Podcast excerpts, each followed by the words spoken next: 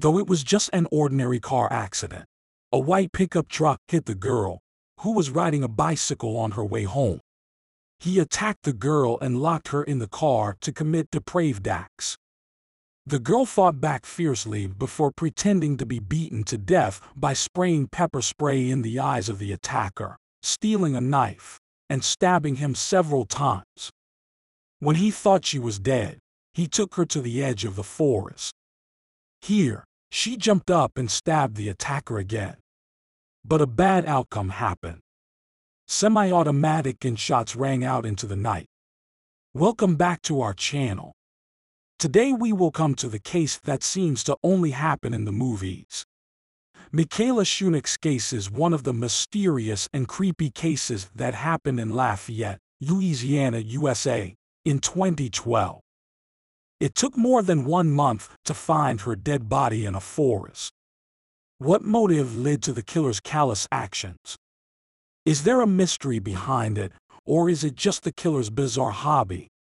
The Michaela Shunick case has shocked the community and is one of the most famous cases in Louisiana over the years. This case has also raised some questions about the legal system and protecting people from criminals. Take a deep breath and join us through the door of darkness to unravel the tragic case of the beautiful schoolgirl Michaela Shunick. Welcome to Louisiana. Concerning the subject of culture, because it is home to a large number of African, French, French Canadian, and modern American families. Louisiana is considered one of the most varied states in the United States. This melting pot of diverse cultures has had a profound impact on the cuisine, celebrations, architecture, and pretty much every other aspect of the state's life. In Louisiana, there are just over 2 million American alligators wandering the state, which means that there are approximately half as many alligators as there are people in Louisiana. This is a fun fact, but it's also true. Do not, then, make the mistake of entering those wetlands on a hot summer day. Lafayette is the name of a quaint little city that may be found in the deep south, closer to the shore. Since it was first established in 1820, Lafayette has gone from having a population of 498 to having 121,000 citizens. After being founded and settled for agricultural purposes, Lafayette eventually evolved into a logistical hub for the oil and natural gas sectors. In addition, it has managed to stay current with technological advancements becoming an important center for the healthcare, aerospace, banking, and retail industries. Because of this, the University of Lafayette was able to be established, which in turn has had a positive effect on the economy of the state to the tune of $11 billion. Michaela Shunick was a student at the University of Lafayette in 2012, and she was one of the people studying there. Michaela, better known to her family and close friends as Mickey, had just turned 21 years old at the time. On May 20, 1990, she entered the world as the daughter of Tom Shunick and Nancy Rowe, her parents. She also had an older sister named Charlene and a younger brother named Zach.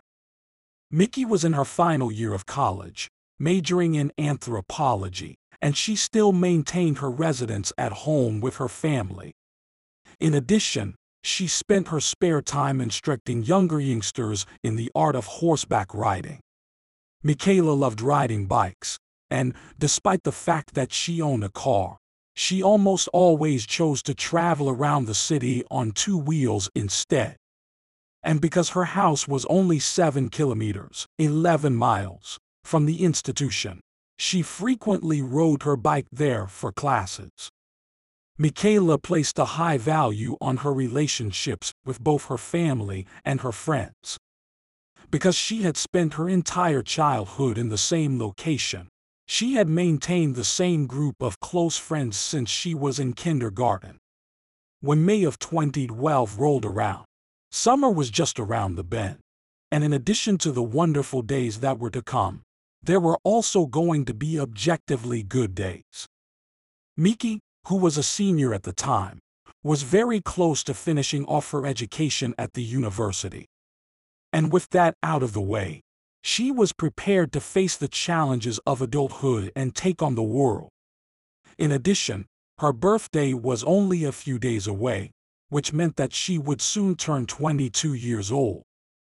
Her brother Zach was also going to graduate in the next few days, which was something that Kayla wouldn't miss for the world and which added to the overall prosperity of the family. As a result of this, Michaela's family had an early realization that something was wrong on May 19, 2012. 2012 will mark the 18th of May.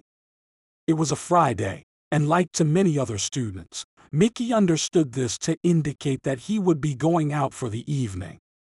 Because the graduation ceremony for her brother was scheduled for the following day, she did not intend to remain gone for an excessively long time. Following their get together with a number of their mutual friends, Michaela and another mutual friend, Bretley, went their separate ways from the rest of the group. After having a few beers at Atmosphere Bar, they then placed an order for dinner at a Taco Bell that was located nearby before making their way back to Bretley's residence, which is located on Ryan Street. Michaela decided to come back home in order to get some rest before her brother's big day after the two of them had spent a couple of hours hanging out at his place. Bradley's home was only four miles down the road from where she lived on Ryan Street and because she didn't have any plans to travel very far from there, she opted to cycle back instead of calling a cab. Bradley's home was located on Ryan Street. She didn't have to travel too far, and the communities in between were reasonably secure. On Saturday, the 19th of May, at 1.45 in the morning, after leaving Bradley's house, Michaela walked down Congress Street in a southwesterly direction but there is nothing more after that. Lafayette, and more especially the Shunick family, awoke to a whole new Saturday morning as the brightness gradually eroded away the darkness that had been present during the previous night. On the other hand, even as they did so, neither Michaela nor her bike could be located anywhere. Her bedroom was empty. She had not returned from wherever she had been the previous evening. The family was worried about Michaela, but Zach's graduation ceremony was scheduled for the early afternoon, so their attention was diverted elsewhere. They were left with no other option but to move forward with the plans. It's possible that she spent the previous night at the home of a friend instead of her own. Or perhaps she had gotten an early start on the day to complete a few tasks before the event. The family asked her to meet them at the event through a text message that she received. However, Michaela did not show up at any point. This was not consistent with her typical manner of acting. She did, of course, like to go out and have fun with her friends. Nevertheless, she was very good when it came to personal discipline, time management, and organization and she most definitely would not have missed Zach's ceremony if she could have helped it. As soon as the event came to a close, Michaela's loved ones made a beeline towards the house to check on her and see if she had returned. However, after shouting out her name, there was an eerie silence that emanated from the four walls of the house. The entire day, concerns about Michaela's safety had been rising and her initial quiet had been aggravating at first, and then completely intolerable by the end of the day. But at this point, her parents had not seen or heard from her for the better part of a day, and they suspected that something was wrong. So come 5 o'clock. They made a report to the authorities that their daughter had gone missing. Following the information that she'd seen her pals the night before, the officers began interviewing everyone who was there. This finally led to an interview with Bretley, as it was determined that she'd seen her friends. The officers took the concerns of her parents extremely seriously. The tale that Bretley told checked out. And there was no cause to suspect that he was up to no good. He told the investigators that she left his residence at roughly 1445 earlier that morning, which was of significant concern to Michaela's family because it suggested that she hadn't vanished with a friend earlier that morning. Instead, she had vanished into the night without a trace. Something unfavorable had transpired with her.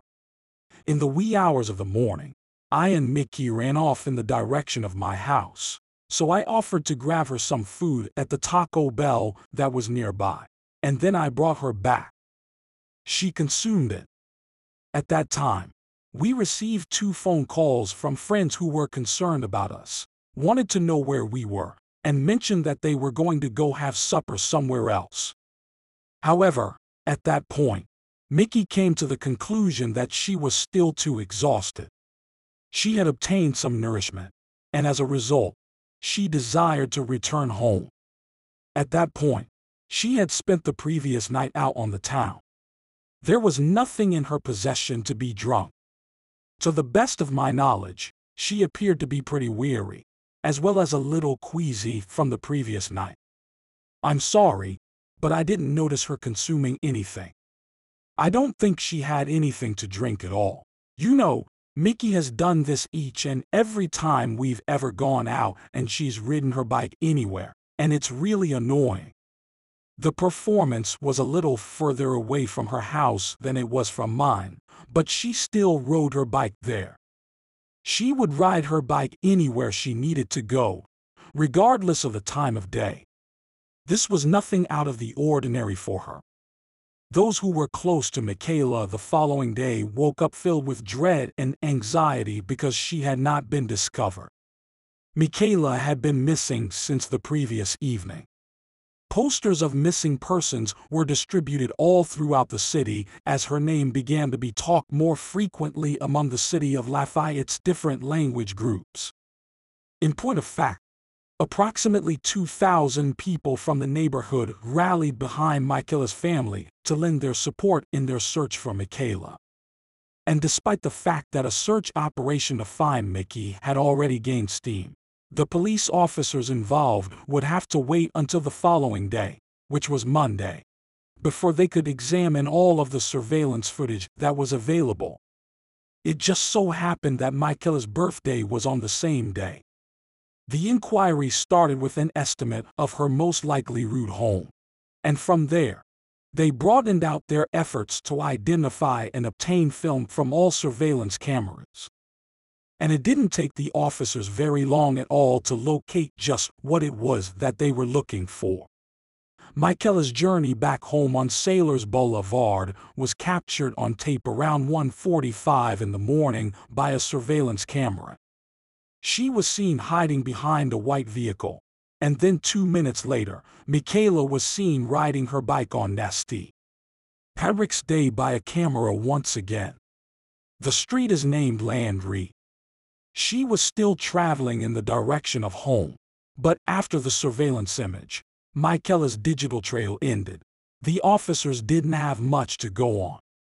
She was still heading in the direction of home, even though there were more than 100 cameras in the neighborhood, the majority of them were merely used to monitor traffic.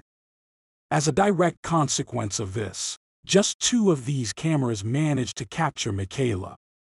However, people who investigated these video files were quick to draw attention to a few elements that were pretty strange.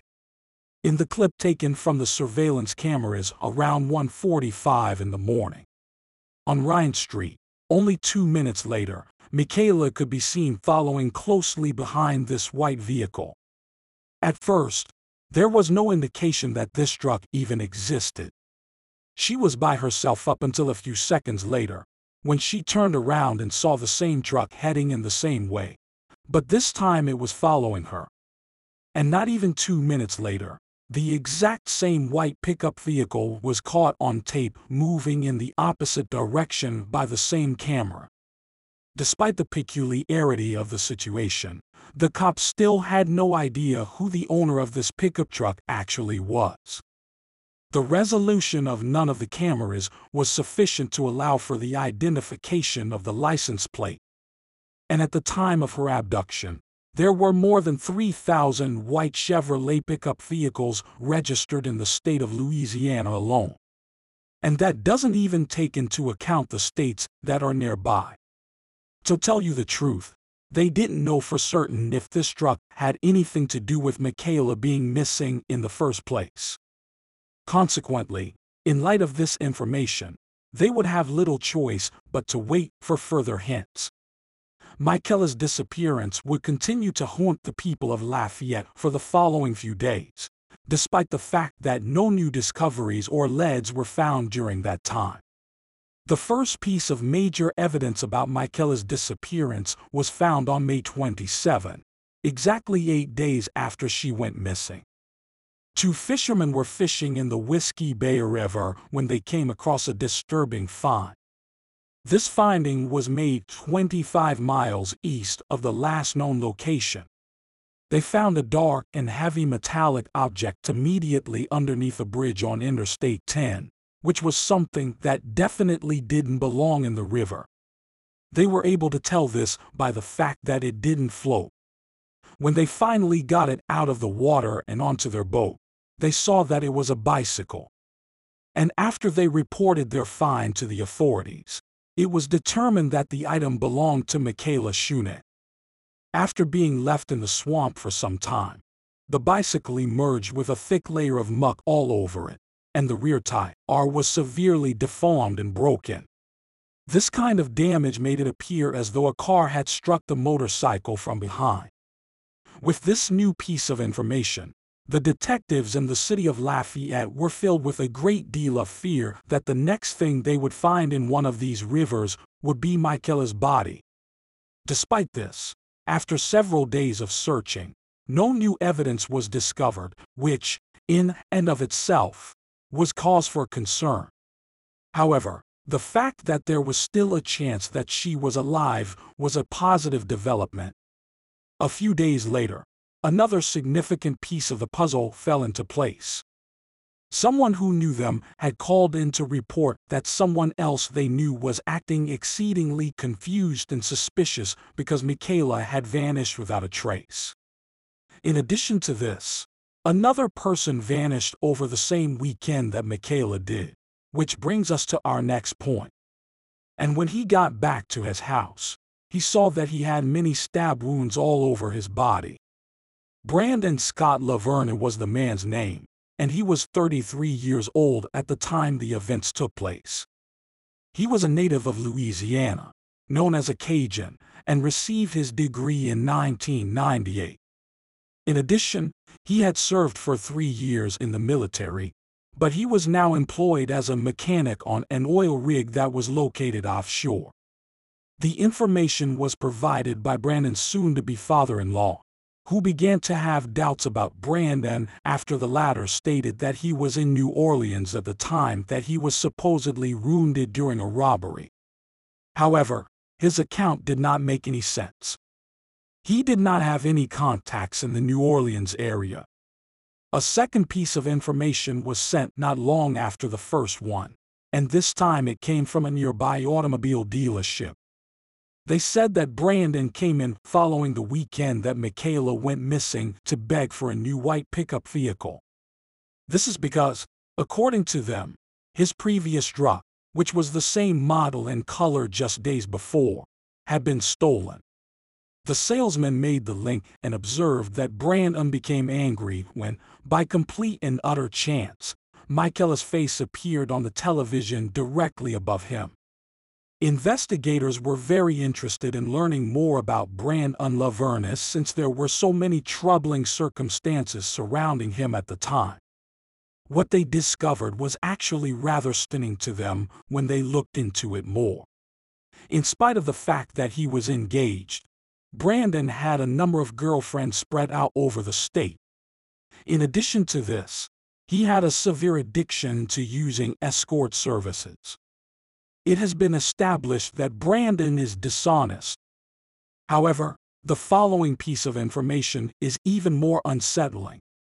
Unfortunately, Brandon was a registered sex offender, and he was sentenced to eight years in jail in the year 2000 after being found guilty of a sexual offense. The officers made the decision to investigate Brandon's account of being robbed. During the weekend that Michaela was reported missing, and when they questioned the proprietor of the gas station where the purported robbery took place, they discovered that it was all a fabrication. He was never present at any time. After that, they came to the conclusion that they would look into the story of his stolen truck. Brandon asserted that his truck had been taken while he was in Texas a few days earlier, and he was in Texas at the time. As a result, the police responded by contacting the local sheriff's office to inquire about the location of the stolen vehicle. They were taken aback when they were informed that Brandon's truck had, in fact, been discovered. It was found in a field that had been completely destroyed by the fire. The fire was so intense that it completely consumed practically everything that was contained inside it. The investigators did not take well to this information. DNA evidence no longer allowed them to make the connection between Brandon's truck and Michaela's death. The license plate of the truck, however, allowed them to make a positive identification of the vehicle. Officers did another sweep of the area's video cameras after they had Brandon's license plate in their possession. The results of this sweep piqued their curiosity for a number of reasons. Roughly 5.15 o'clock in the evening, a surveillance camera in the neighborhood filmed Brandon's truck that evening not long before Michaela went missing, and it was in the general vicinity. Not only did it record his license plate, but it also recorded the things that were in the back of his truck. This reveals a post measuring 4 by 4 as well as a cooler box. And to our surprise, the 4 by 4 and the cooler box were still visible when we superimposed this image over the CCTV footage of Michaela riding her bike home. The investigators found out that Brandon had put himself into a neighboring hospital not even one day after Michaela went missing, which added yet another piece of troubling evidence to the increasing pile of suspicious clues. These were obviously connected to the strange stab wounds he had sustained. The police eventually reached the conclusion that they had sufficient evidence to prove that Brandon was to blame for Mickey's disappearance. However, there was no trace of Michaela or a body, so there was a clear risk involved in arresting him nonetheless. Officers believed that they had no choice but to take action in order to move this investigation forward because they were not receiving any new evidence or leads. Mickey had been missing for 17 days when he was taken into custody on July 5. During a routine traffic stop, because Brandon had failed to register as a sexual offender in the year 2000. They had the legal right to proceed in this manner. Even his fiancée was in the dark about it. They didn't waste any time in asking him about Michaela, during which he refused to answer any questions and instead sought an attorney to represent him. A grand jury did finally decide to bring charges against Brandon Lavergne for first degree murder as well as aggravated kidnapping. However, this was not a simple task, and they would have to rely on circumstantial evidence given that Michaela's body had not been located. That is, up until August 7, 2012. That information was provided by a TV station in Lafayette. The remains of a human being have been found by the police, and the report suggests that the body may be that of Mickey Shunick. In May, the young man, who was 21 at the time, vanished from Lafayette. KLFY is reporting that a body was discovered today in Evangeline Parish, and police are on the scene at an undisclosed location conducting a search that is relevant to the Shunick case. While officials in that community have not made any remarks about this discovery, KLFY is reporting that officials in that community have not made any announcements about this discovery. Brandon Scott Lavergne, 33 years old at the time, was taken into custody by the police in July and charged with Shunick's murder.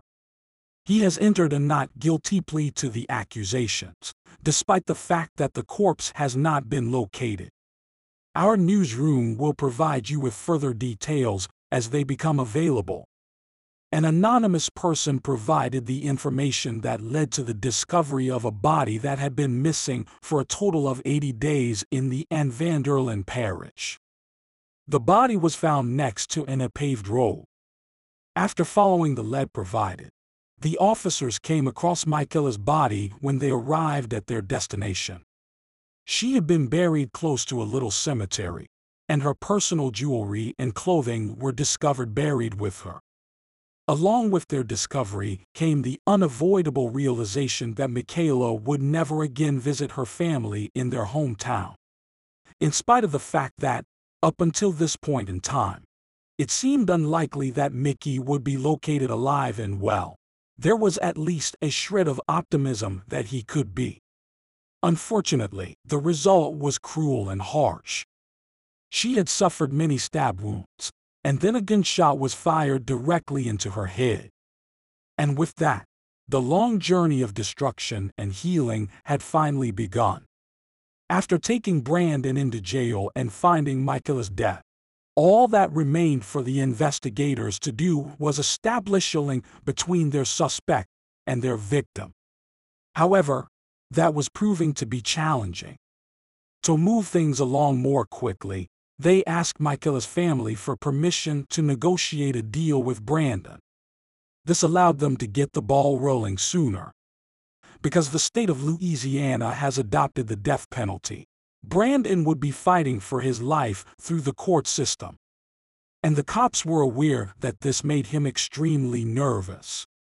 They proposed a deal in which the defendant would admit to killing Michaela in exchange for avoiding the death penalty. And what the police got back in return was a significant amount more than they had anticipated receiving. Brandon came clean and acknowledged having killed Michaela Shunick. Worse, he confessed to the death of another young woman in 1999, just one year prior to the dismissal of the charges that had led to his earlier conviction in July 1999. Unfortunately, because Lisa Pate's body was in such bad condition at the time of its discovery in October 1999. It was not possible to ascertain who had killed her or the manner in which she had been slain. Lisa Pate was a mother of two children. Regarding Michaela's story, it was revealed that she bravely battled for her life while she was in danger. I'm not sure, but I don't think I've ever heard of a victim fighting back quite like this before in any of the cases that I've covered on this channel. When Brandon went up to Mickey at 1.46 o'clock in the morning on May 19, 2012, it wasn't hard to figure out what he wanted. After following her around in his truck, he slammed the back of her bike, causing the back tire to be destroyed as Mickey plummeted to the ground. This was the culmination of his stalking of her. Michaela snatched her mace, waited for the moment, and then sprayed it in Brandon's face just as the opportunity presented itself. This happened before Brandon even had a chance to reach her. Permit me to emphasize how much of a difference there is between these two in terms of size.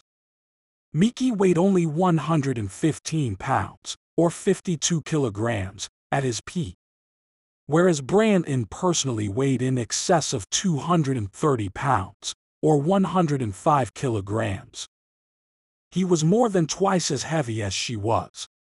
In any case, Mickey was successful in stealing the knife from Brandon and then using it to stab Brandon multiple times across the arms and hands. Sadly, Brandon was able to take back control of the situation. He was successful in stabbing Michaela multiple times, which led to her being immobile as a result of his actions. After that, Brandon transported Michaela's lifeless body to a remote location 14 minutes away, where he intended to dispose of it. However, Michaela abruptly regained consciousness and fought against Brandon's plans. She surged forward towards Brandon with the knife stabbing him multiple times in the back and chest as she did so. Unfortunately, Brandon was armed with a handgun. He took vengeance by shooting Michaela in the head as a form of retaliation. She passed away in an instant. You, Brandon asserted that everything that occurred was really a coincidence. It appears that he was intoxicated while he was behind the wheel and struck her by accident. And according to him, things got much worse when she hit him in the face with the mace. But considering his background, it is quite likely that this account was made up. As soon as I looked up, she was standing there in the middle of my grill. When I hit her, I slammed on my brakes, and because I was dragging things behind me, I was really concerned. I was found guilty of a felony offense and had a firearm in the vehicle. And I was like, man, I said I wasn't too worried about her hitting her. And now here I am saying that I was wrong. My primary concern was whether or not people would refer to me as that gun. After some back and forth, we got into an argument, and it made me really angry. And I guess that was when she started becoming spooked. And I guess that was when she started getting scared. And at that moment, I gasped, which prompted me to reach for the knife. And I yelled at her not to call the police before grabbing it. She had reached down to grab the phone. I responded by telling him, I'm not playing with you, mister. Put the phone down and now she's kind of staring at me like she's been doing that for a while. I started stabbing her, and I'm probably stabbed, I'm guessing maybe four or five times, and I caught myself, and I say I said, I was like, dude, what happened? I caught myself, and I said, man, what happened? She suddenly appeared behind me and stabbed me in the chest. I let out a loud shout. I gave the gun one go with the shot. After leaping from the truck, I continued. I was having a good time. The court heard Brandon's confession, and that is what actually took place. As a direct consequence of him being found guilty of the murders of Mickey Shunick and Lisa Pate, he was sentenced to two consecutive terms of life in prison without the chance of release for each of those terms. When it comes to situations like this, there is a lot of emotion to experience. The more I look into the situation and do research, the stronger my feelings of sympathy and connection with the victim get. And the more angry I become about the way the story was told in Mickey's situation, the more pleased I am of how hard she fought back and how quickly she did it. From what I understand, she was a fierce competitor in anything she did. Michaela was a young woman who was not only courageous and valiant, but also kind and caring. She possessed all of these qualities in equal measure. In addition, when she first started her life as an adult, she was prepared to put her education in the past and launch into her own independent existence. Her relatives and friends remember her as a kind and upbeat spirit, and she is remembered as someone who had no adversaries. And this is the most difficult part. It is memory rather than the sense of the present moment. After Michaela passed away, a memorial was erected in her honor at the location of her final resting place. The spectral bicycle of Michaela Shunick which appeared in the spot where Brandon had assaulted her in the past. The family of Michaela has established a website in her memory with the dual purpose of bringing attention to sexual offenders who are registered in the local area. And the purpose of her Facebook page, which has reached the point where it has more than 30,000 followers, is to bring attention to those members of the public who are still unaccounted for at this time. It's been over 10 years since Michaela passed away, and it's difficult to picture where she would be right now. She would be 31 years old, well established in her professional life, possibly married, and possibly even having children at this point. And as for Brandon, the nine years that have passed since we last saw him have not changed a single thing about how he spends his days. While he is being put to death in prison, he will spend the rest of his life stuck in an endless cycle of boredom. it appears that Brandon has an account with the prisoner as well. Therefore, if you really want to send him a message telling him what a horrible person he is, you are allowed to do so. Brandon claims that he is the only person in all of the United States who has been given a sentence of life in solitary confinement. But to tell you the truth, who gives a damn about how he feels? Oh, yeah. In addition to that, he has the nerve to claim that the majority of what you will read about me online is a lie. Today's investigation has now concluded, so that's all for now, folks. I want to express my gratitude for your time and attention today. If you found this topic interesting or learned something new, please give the story a thumbs up and sign up for the newsletter. Have you had a chance to read about the case of Michaela Shunick? If so, what were your thoughts? Please share your ideas in the comments section below. This narrative is both tragic and deeply moving. That's all I have for you right now. But I'll be back soon with more. In the meantime, let's remember to take care of one another. Goodbye for now.